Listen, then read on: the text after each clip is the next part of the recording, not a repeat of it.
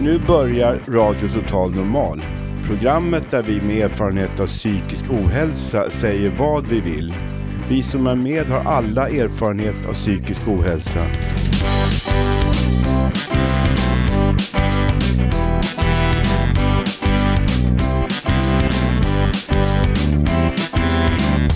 Du lyssnar på radio Total Normal. 101,1. Totalt normalt. Radio Total Normal, torsdagar från två till halv fyra. Vi livesänder med publik från Götgatan 38 i Stockholm. Kom hit och lyssna. Här är alla röster lika värda.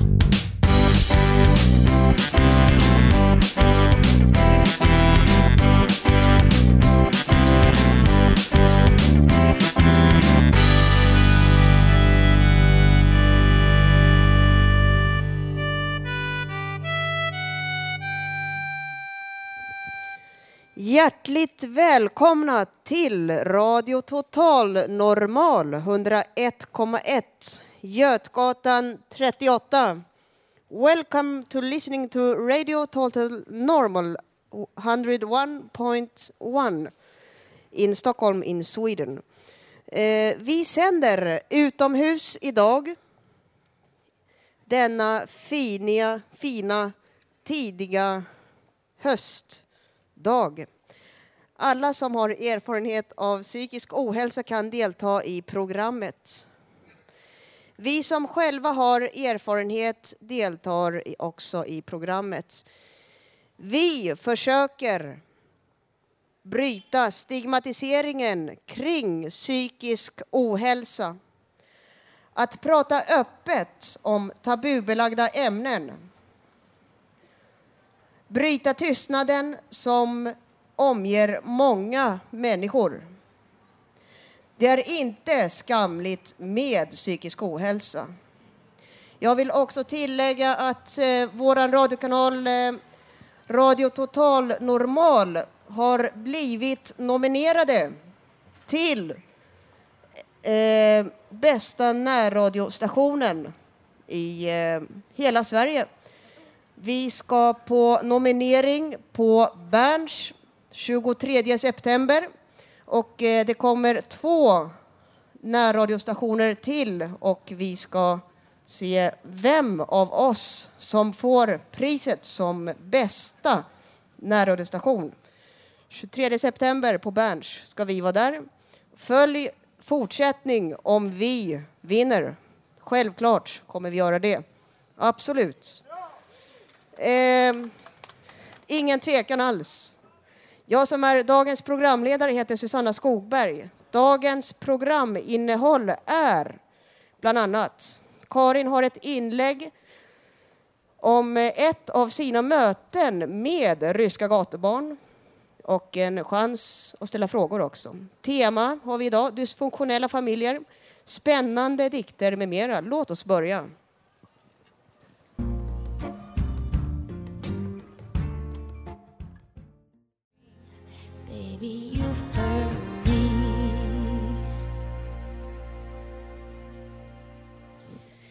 Ja, då står vi här på Götgatan. Ehm, nu ska vi få höra en av våra trogna medarbetare, Karin Lundgren, berätta om ehm, ett möte med en svensk präst i Ryssland och eh, gatubarnen där. Då lyssnar vi. Mm, Marabou kexchoklad. Varje gång jag ser Marabou kexchoklad på affären eller ser någon äta den till exempel på gatan får jag kramp i magen, ångest och déjà vu. Minnesbilden har etsat sig fast. Och det beror på att jag har sett en svensk präst plocka fram dessa godsaker i ett ytterst olämpligt läge. Det hände när jag jobbade i Ryssland. Jag hade gjort ett reportage om gatubarn som hade ockuperat ett hus i Sankt Petersburg. Reportaget sändes i P1s morgonprogram och många hörde av sig och ville hjälpa dessa hemlösa barn, bland annat en präst från Erikshjälpen. Jag lovade att hjälpa till med kontakten mellan denne präst och de fåtal vuxna som jobbade i det ockuperade huset. Det var en sen höstdag när vi klev in i huset. Där satt sex femåringar och väntade på oss. De såg förväntansfulla och lyckliga ut när vi satte oss ner. Och så plockade en av dem fram små vita bullar som de hade bakat samma dag för att kunna bjuda den svenske prästen på någonting. Bullarna var gjorda av vetemjöl som barnen samma morgon hade stulit från en marknad i stan. Det hade tagit tid och varit farligt, men den svenska prästen skulle ju komma. Prästen tog en tugga och barnen undrade förväntansfullt. Smakade bullen gott? En av de blyga femåringarna ställde frågan. Efter en ovanligt lång tystnad som följde svarade prästen. Nej, om jag ska vara uppriktig, nej, det smakade inte gott. De leenden som femåringarna hade i sina ansikten dog hastigt. Nej, det smakade inte gott, men jag har något som är gott, fortsatte prästen och drog upp en näve Marabou kexchoklad ur sin väska. Jag blev helt chockad, förlamad av olust och kunde inte säga någonting. Min tolk sa ingenting heller, men såg ursinnig ut. Femåringarna tystnade, sa ingenting. De tog emot kexchokladen och åt snabbt och hungrigt. Jo, det var gott. Godare än bullarna. Prästen hade rätt. Men han hade inte rätt att släcka glansen i deras ögon. Jag såg när den glansen slocknade och det ögonblicket glömmer jag aldrig. Prästjävel, tänkte jag. Prästjävel. Varför kunde han inte ha ljugit? Det hade kostat så lite och gett så mycket. Så småningom blev det i alla fall ett barnhem utanför Sankt Petersburg med stöd av rycksortodoxa kyrkan. Men trots att det hände för snart 20 år sedan får jag fortfarande samma minnesbild när jag ser Marabou kexchoklad och jag får samma kramp i magen. Det vrider sig olustigt i mitt inre. Det gör ont, fortfarande. Och jag undrar fortfarande hur man med Gud som alibi kan ge sig själv rätten att så brutalt ta livskraft ifrån fem oskyldiga små föräldralösa, hemlösa barn. Tack så mycket. Det var verkligen eh, intressant att lyssna. Jag tänkte höra här, eh, är det någon som har eh, någon fundering kring detta? Ja, vad ska man säga? Det är en präst. Man kan väl inte förvänta sig underverk av en präst heller. Jag vet inte, tungan kanske slant på karln. Ändå tycker jag väl att de har mer, mer... Eh, det finns ju avgrunder i präster och de är så mycket svårare att acceptera. Det kan ju vara så. Men ryska gatubarn, vi har ju gubevars sluppit gatubarn här i Sverige. Men jag tror nog att det kan finnas de i 13-14 års åldern som nästan kan räknas som gatubarn. Det fanns ju till och med när jag växte upp. Men då hade de någonstans att bo. Men det var, de, var liksom, de fanns ändå inte i familjen. De var köpet under hjulet i många fall tyvärr. Och det är fruktansvärt att folk kan se så på sina egna barn. Ja, tack för mig. Ja, tack. Eh, varsågod. Jag var på en föreläsning igår och jag tror att det har någonting att göra med polisstaten. Att det är poliserna som har någon form av skyldighet i olika länder i världen. Och, i, och eh, ja, jag kan inte förklara alltihopa men det har att göra med polisstaten i alla fall. Ja, okej. Okay. Eh, är det någon annan som har en eh, fråga kring detta? Själv så tycker jag, jag blir häp, häpen alltså men eh, även eh, som eh, Robert sa så här, här att eh, även om man är präst till exempel så det alla är människor oavsett om man har hög titel eller vad som helst. Det finns människor som eh, gör konstiga grejer oavsett hög position eller kyrkan eller vad som helst. Så att det, det är min kommentar. Okej, då går vi vidare.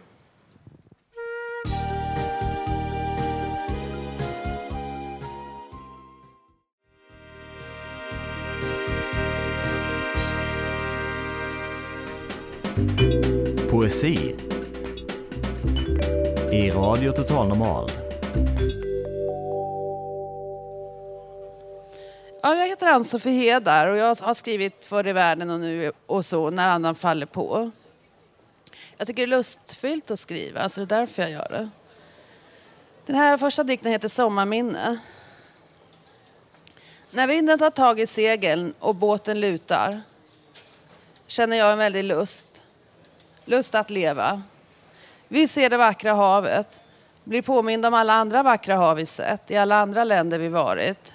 Jag känner, mig, jag känner igen mig och njuter av den vällust havet skänker oss. Den vill jag inte vara utan. Vi är fyra kamrater tillsammans som samspråkar om livets väsentligheter. Vi finner frihet i tingen vi omges av vinden som tar nya grepp om seglen, solen, himlen och klipporna. Långt där framme skymtar jag den röda fyren, går upp mot vind, håller sedan kursen. Förstår hur värdefullt det är att finnas med i ett sammanhang.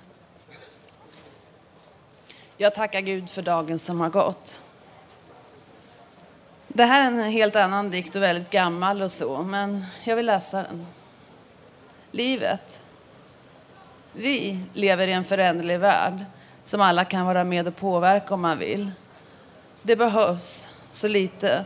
Personligen tycker jag inte om att rösta önskar att vara medlem i något parti som tänker mer globalt på freden för hela världen. Inte så snålt tilltaget. För tillfället pågår något av en huggsexa.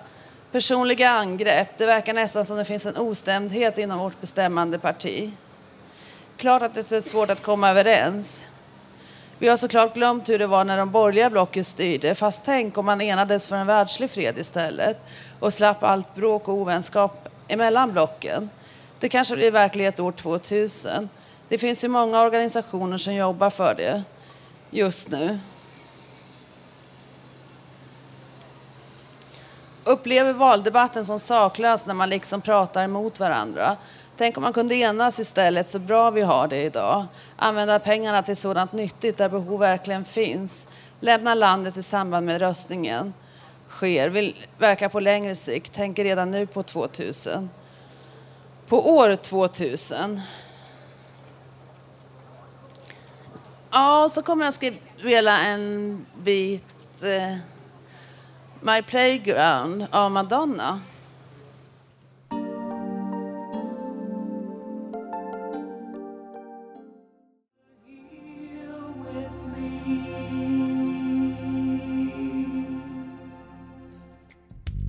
Här är Radio Total Normal, programmet som görs av människor med erfarenhet av psykisk hälsa och ohälsa. Våra röster är också viktiga.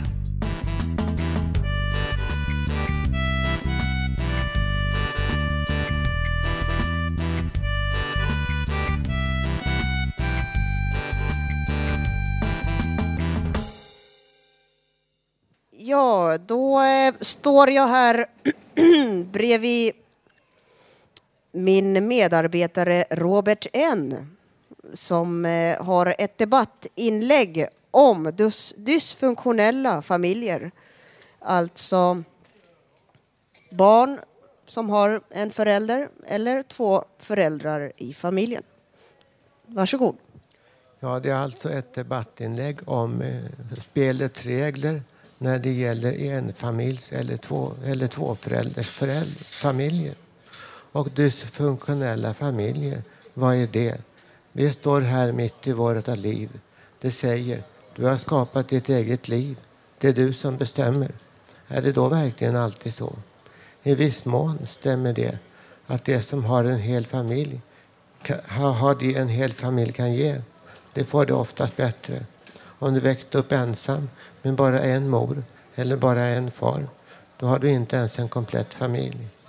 Om du däremot har en far och en mor, i bästa fall också med systrar och bröder omkring dig, då har du en familj som är bra för dig. Människors släktträd, funktionsmåsten och behov, det som styr vad du behöver, som säger hur det ska vara för att det ska vara så bra som möjligt, det finns där om du har två föräldrar. Din mor är godkänd som mänsklig kvinna och som partner och du har oftast både en far och en mor.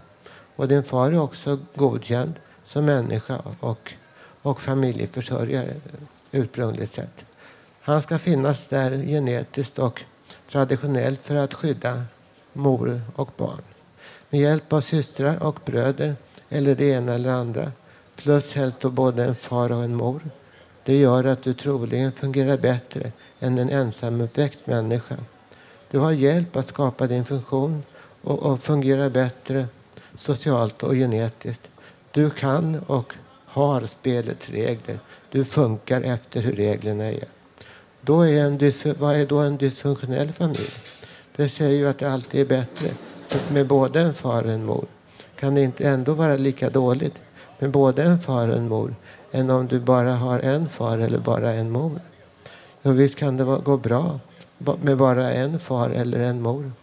Men du, om du inte har andra vuxna eller andra människor kring dig att sätta tillit till, som är att lita på och som du kan ut, anknyta till, då kan det gå bättre. En sak som också är så är att du of, har både fysiskt och psykiskt stark far trots att ditt genetiska bagage som du har med dig, någon startpresent i livet själv, kanske är med dålig funktion i, i, i genetiskt eller kroppsligt eller någonting. Och det är klart att det kan göra att du får en sämre funktion. Men ändå är det bättre, för, nog svårare för dig som ensambarn. Men inte blir det en lika stor katastrof som om bägge dina föräldrar kommer från samma funktionsgrupp som då kan sägas vara dålig eller inte godkänd. Både genetiskt och socialt. Det kan gå. Men det är naturligtvis ändå bättre om, om dina föräldrar är, är normala. Eller att du känner dig älskad. Det är i många fall samhällets dom som gör att du blir den du är. Det är jantelagen i mångt och mycket. Men ser man vilken röra och skada en ensam, dåligt fungerande, ångestfylld och förvirrad människa kan göra på ett barn. Trots att man kanske dömer den människan när man säger så, så kan man ju ändå se att det ändå kan gå bättre om de har en man med sig i livet, kvinnan. Och därför kan man ju säga, varför skulle vi missunna dessa kvinnor att kunna ha en, en, en man så att de kan ha sin, sin familj? Men om du ser bara hur en ensam mor med dåliga funktion kan, faktiskt kan förstöra ett barn. Se omkring dig. Där helt nära dig kan du se att där finns det familjer med både en far och en mor. Men så endast lyckas bättre även om mö- mödrarna verkar lika i funktion och framtoning. Se omkring er och lär er av verkligheten. Där kan ni se ur, ur exempel ur er egen närhet. Ändå är det naturligtvis bättre. Och det är frågan om kärlek det här. Ett litet barn som har en mor som inte älskar sig själv. Varför älskar man sig själv? Det kommer ju ur hur man ser på sig själv. Och det är ju ur, ur sådana där saker som, som hela, hela skapelsen är uppbyggd. Vad det som lyckas, varför det som lyckas lyckas beror ju på vad vi människor är. Därför säger jag er att om ni bara orkar och kan, döm inte dessa människor. Det är ju ändå bara rädda och små. Ju mindre och räddare en människa är, desto mer kärlek behöver han eller hon. Man kan därför säga att en dysfunktionell familj är en familj som inte är älskad. Älska era medmänniskor, då går det bättre. Förstår ni inte det, då borde ni inte få vara med och leka. Men det, nu är det ju så att lär er av er verklighet runt er. Där finns ofta många exempel på hur det är. En rädd och oälskad människa kan ofta, för att inte säga alltid, göra större skada än, än om det är två människor. Det följer av att de ändå är lite accepterade. Att det går, går bättre för dem än för andra helt ensamma människor.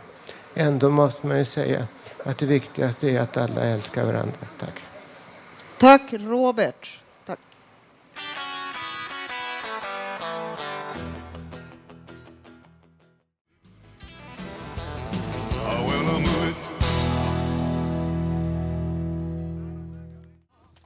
Eh, då är vi tillbaka. Vi hade lite dansuppvisning här.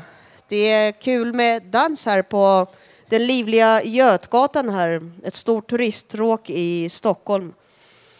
Eh, jag spinner vidare på min eh, kompis Roberts inlägg om eh, dysfunktionella familjer. Tänkte också berätta att angående psykiatrin till exempel så tänkte jag berätta att när jag sökte vård i psykiatrin, jag är vuxen, alltså jag, när jag sökte vård, då 15 år sedan, så eh, man fokuserar eh, mycket kring den enskilda patienten också. Jag vet inte hur det är familjebehandling och så vidare, men eh, det är väl individuellt. Men oftast är det mycket fokus på den enskilda patienten. Så att eh, jag är bara till exempel ett resultat av en familjeproblematik som är i min familj. Jag anklagar inte min familj alls på något sätt. Absolut inte. Utan eh, det är så att eh, min mamma är min mamma och hon betyder mycket för mig. Hon har gjort vad hon har kunnat, självklart. Men detta är så att alla har problem i eh, familjen till exempel. Jag är bara en resultat. Man måste kunna se till helheten. Detta kan resultera till exempel i Eh, avståndstagande om man inte samarbetar eller orkar eller inte vill. Jag har många i min närhet som inte svarar på frågor om de i min släkt, familj, om de lyssnar överhuvudtaget på när jag pratar eller på programmet. Så att eh, man lär sig eh, att förlita sig på andra vuxna människor som också har varit mina förebilder och prata med äldre människor. Jag har många äldre kompisar och så. 60-årsåldern och, och, så vidare. Men eh, det blir den här stigmatiseringen och tystnaden om man inte kan öppet prata och i, inom familjen. Det, det är väldigt vanligt men eh, jag kan inte ändra någon annan människa. Det går liksom inte. Jag har försökt verkligen arbetat med att ändra människor, även familjen. Men jag går inte in på detaljer för att eh, det är ingen som är här och kan försvara sig. Jag är konstruktiv, men tyvärr så kan det resultera i denna tystnad som är iskall. Och det, så är verkligheten. Så är det, men eh, jag klarar mig ändå tycker jag. Jag har bra kontakt med mamma, bättre än förut. Men eh, på ett annat sätt. Jo då, jag tänkte höra, är det någon som har några inlägg eh, kring det här med dysfunktionella familjer? Är det någon som eh, känner till till exempel dysfunktionell, det är icke-fungerande om någonting som är onormalt eller och så vidare. Motsvarigheten är en fungerande familj, men frågan är, finns det någon fungerande, perfekt familj? Kanske är det en illusion. Är det någon som har en fråga, fundering kring eh, dysfunktionella familjer?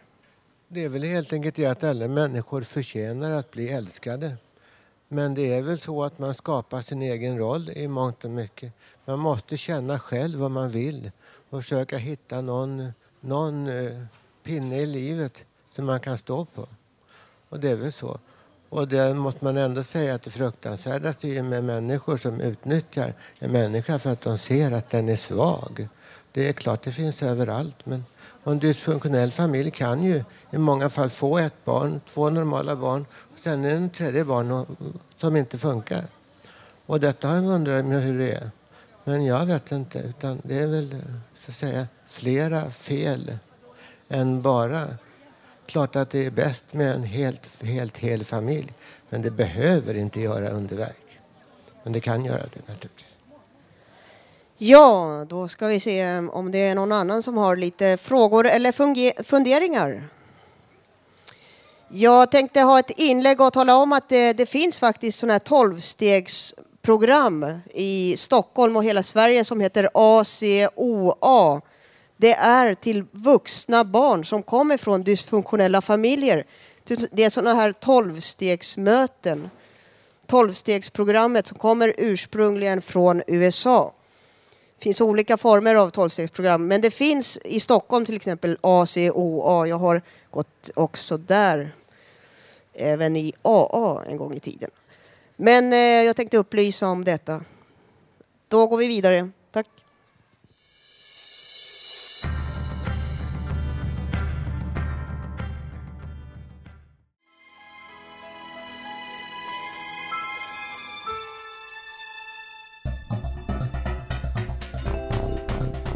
Jag heter Lisa och mitt mål är att Radio Total Normal ska förändra fördomarna kring psykisk ohälsa. Nästan alla känner ju någon som mår eller har mått dåligt. Här får vi göra våra röster hörda. Radio Total Normal.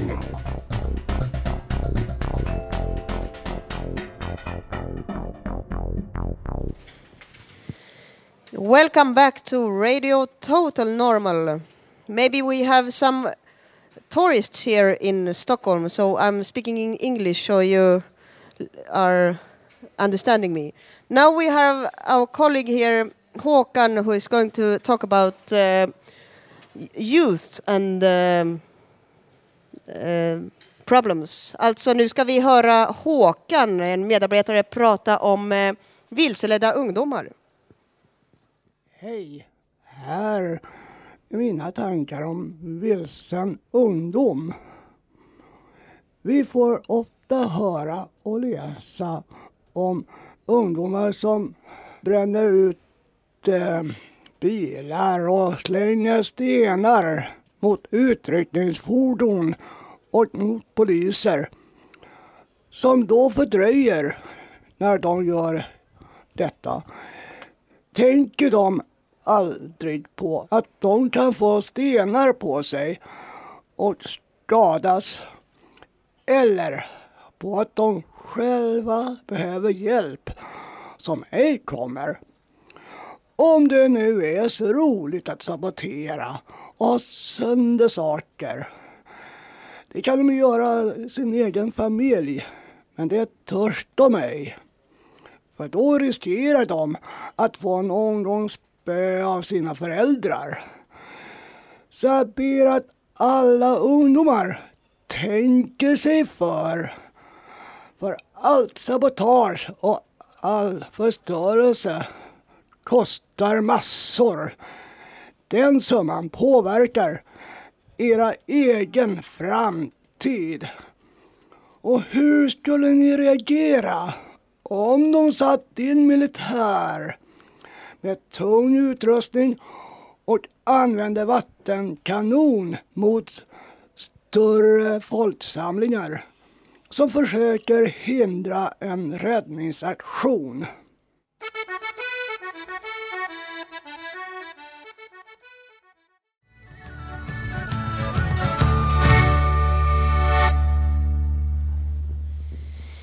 Ja, då är vi här på Götgatan. Ehm, det kom fram två killar här, eh, Viktor och Nils, som um, gick förbi här på Götgatan och uh, stannade till. Och, um, vi står här alla tre och uh, Viktor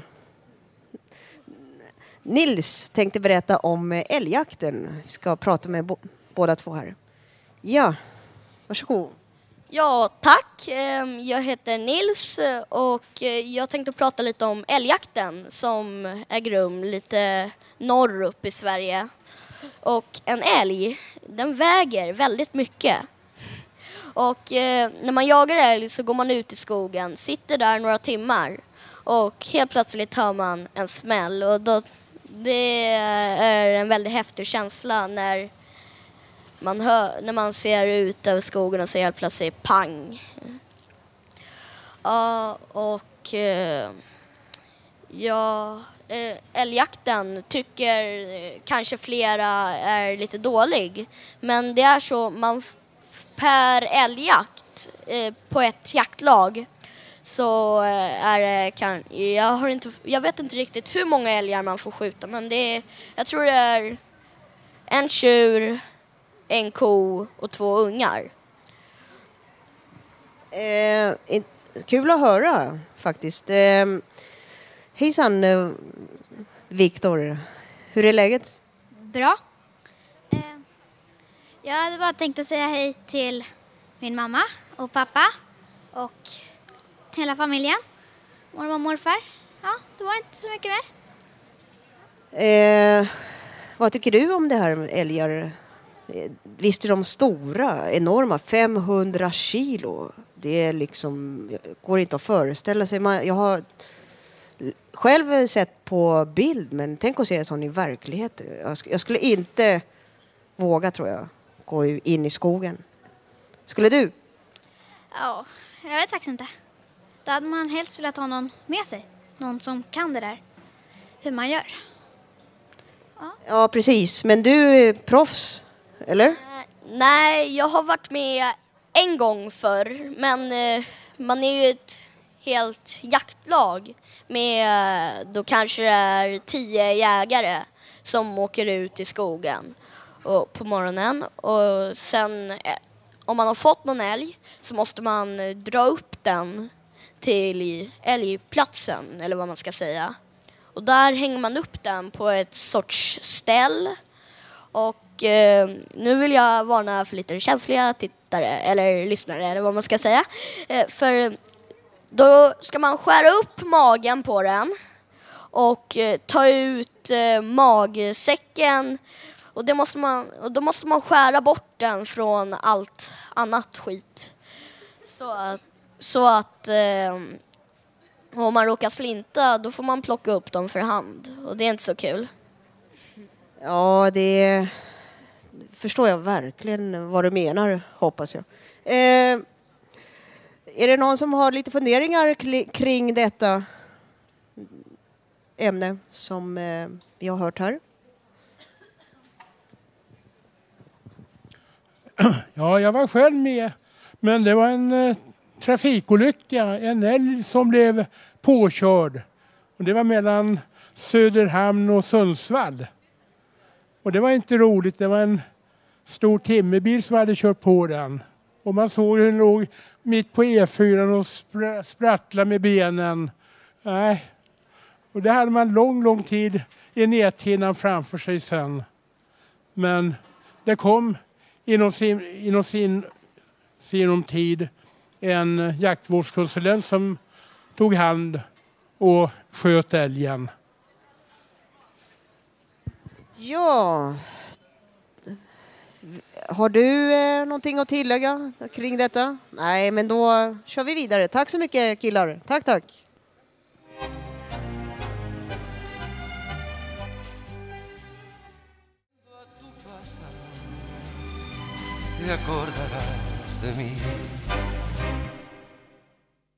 Det var vacker musik vi hörde här.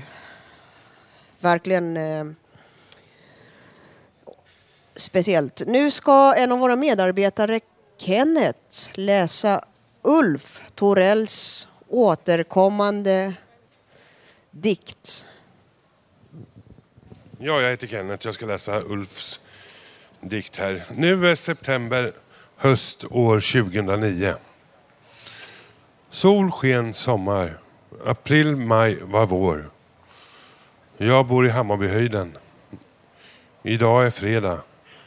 En tid sedan var vinter. Snö föll. Jag är 56. Vind blåser. Ett fartyg jag arbetade på 69-70. Reste när jag var ung till Atlanten, Panamakanalen. Jag var på ön Sydamerika. I Hamburg, Tyskland, Antwerpen, Belgien. I Europa. Kanske imorgon är lördag. Igår var torsdag. Nu är 2009. Jul var december. Ulf Torell, fredag 4 september. Tack Kenneth. Premiär för Kenneth.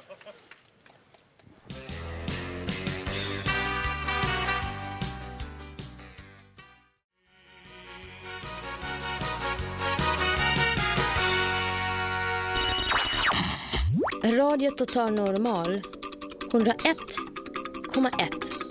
Torsdagar 14 till 15.30 Radio Total Normal.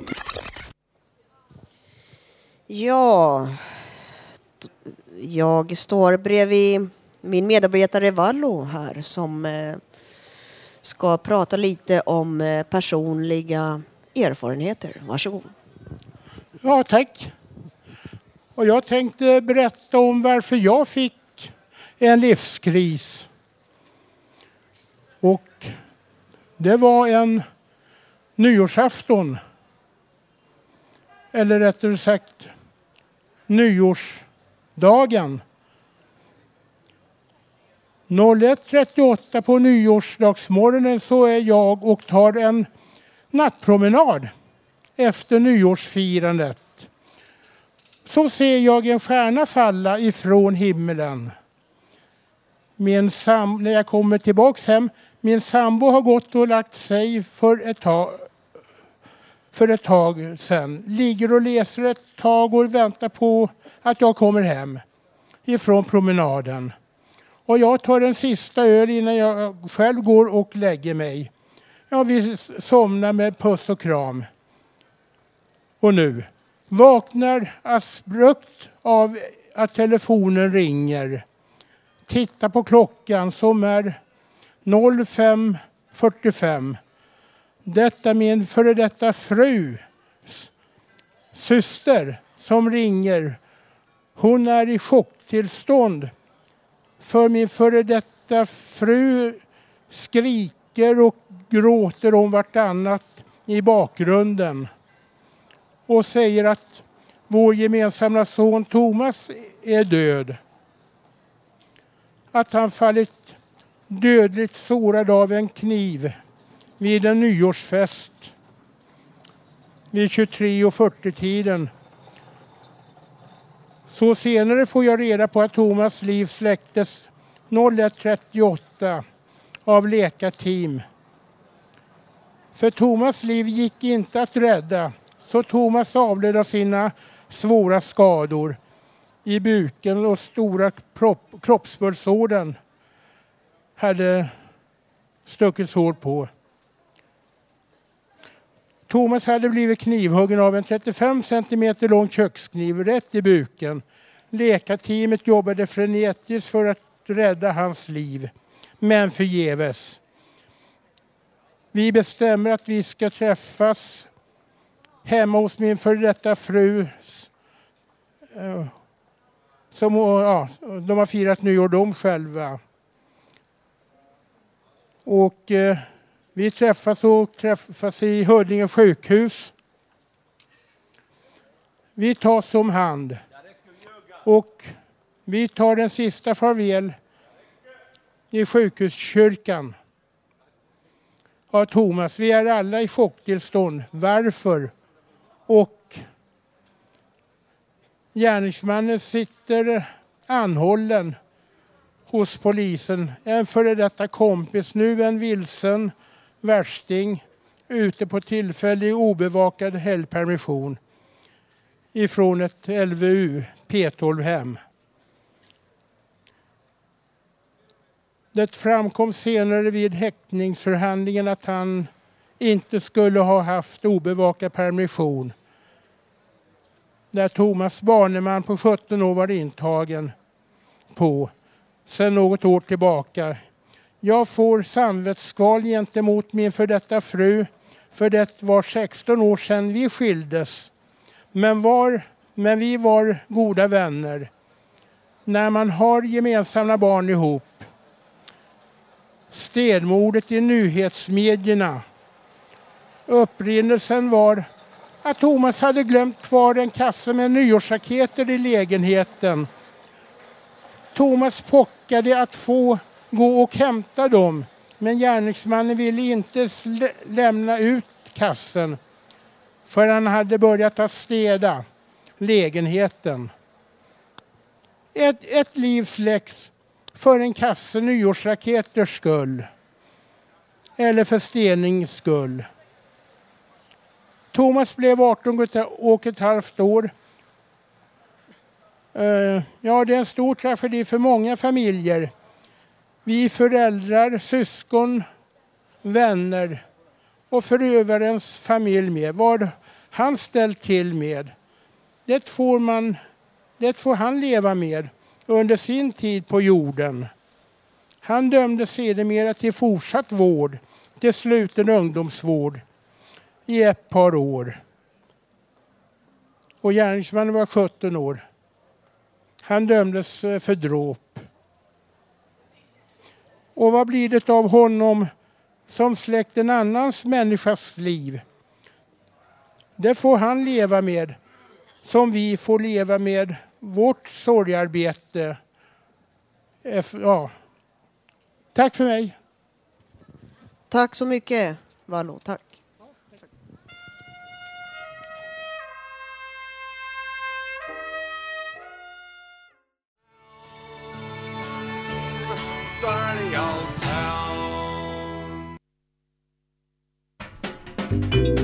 Poesi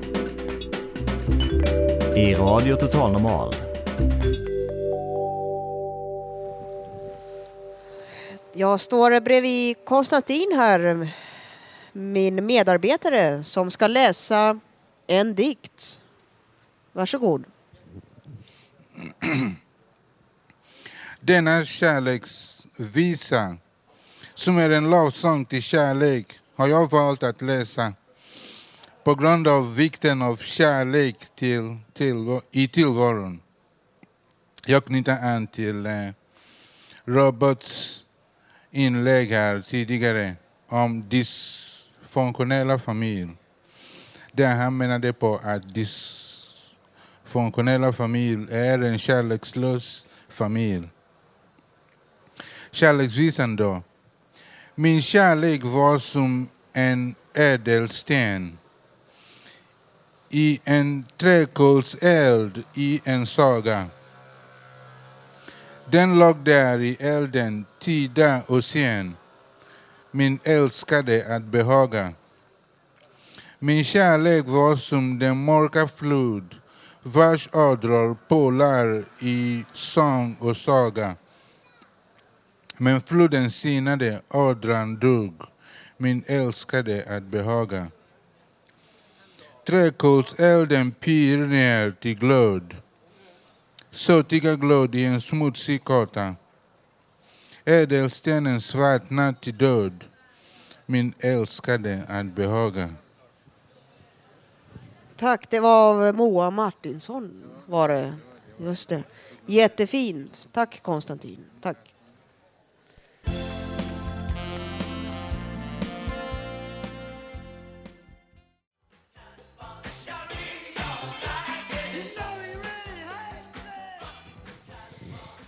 Då börjar vi närma oss slutet på programmet här. Idag har ni bland annat fått höra tema dysfunktionella familjer och eh, Vallo prata om personliga erfarenheter med mera. Programledaren heter Bodil Lundmark. Projektledaren Eh, producent Hanna Samlin. Tekniker Gustav Sondén. Musiken är lagd av Vallo och Håkan. Och jag som har varit programledare heter Susanna Skogberg. Du kan lyssna på oss i efterhand på webben www.radiototalnormal.se. Där kan du eh, ge synpunkter och läsa Karins blogg bland annat. Eh, tänkte säga några slutord här. Lova inte mer än vad du kan hålla om du vill människor väl. Så kan det bli fel om du lovar för mycket. Tack för mig.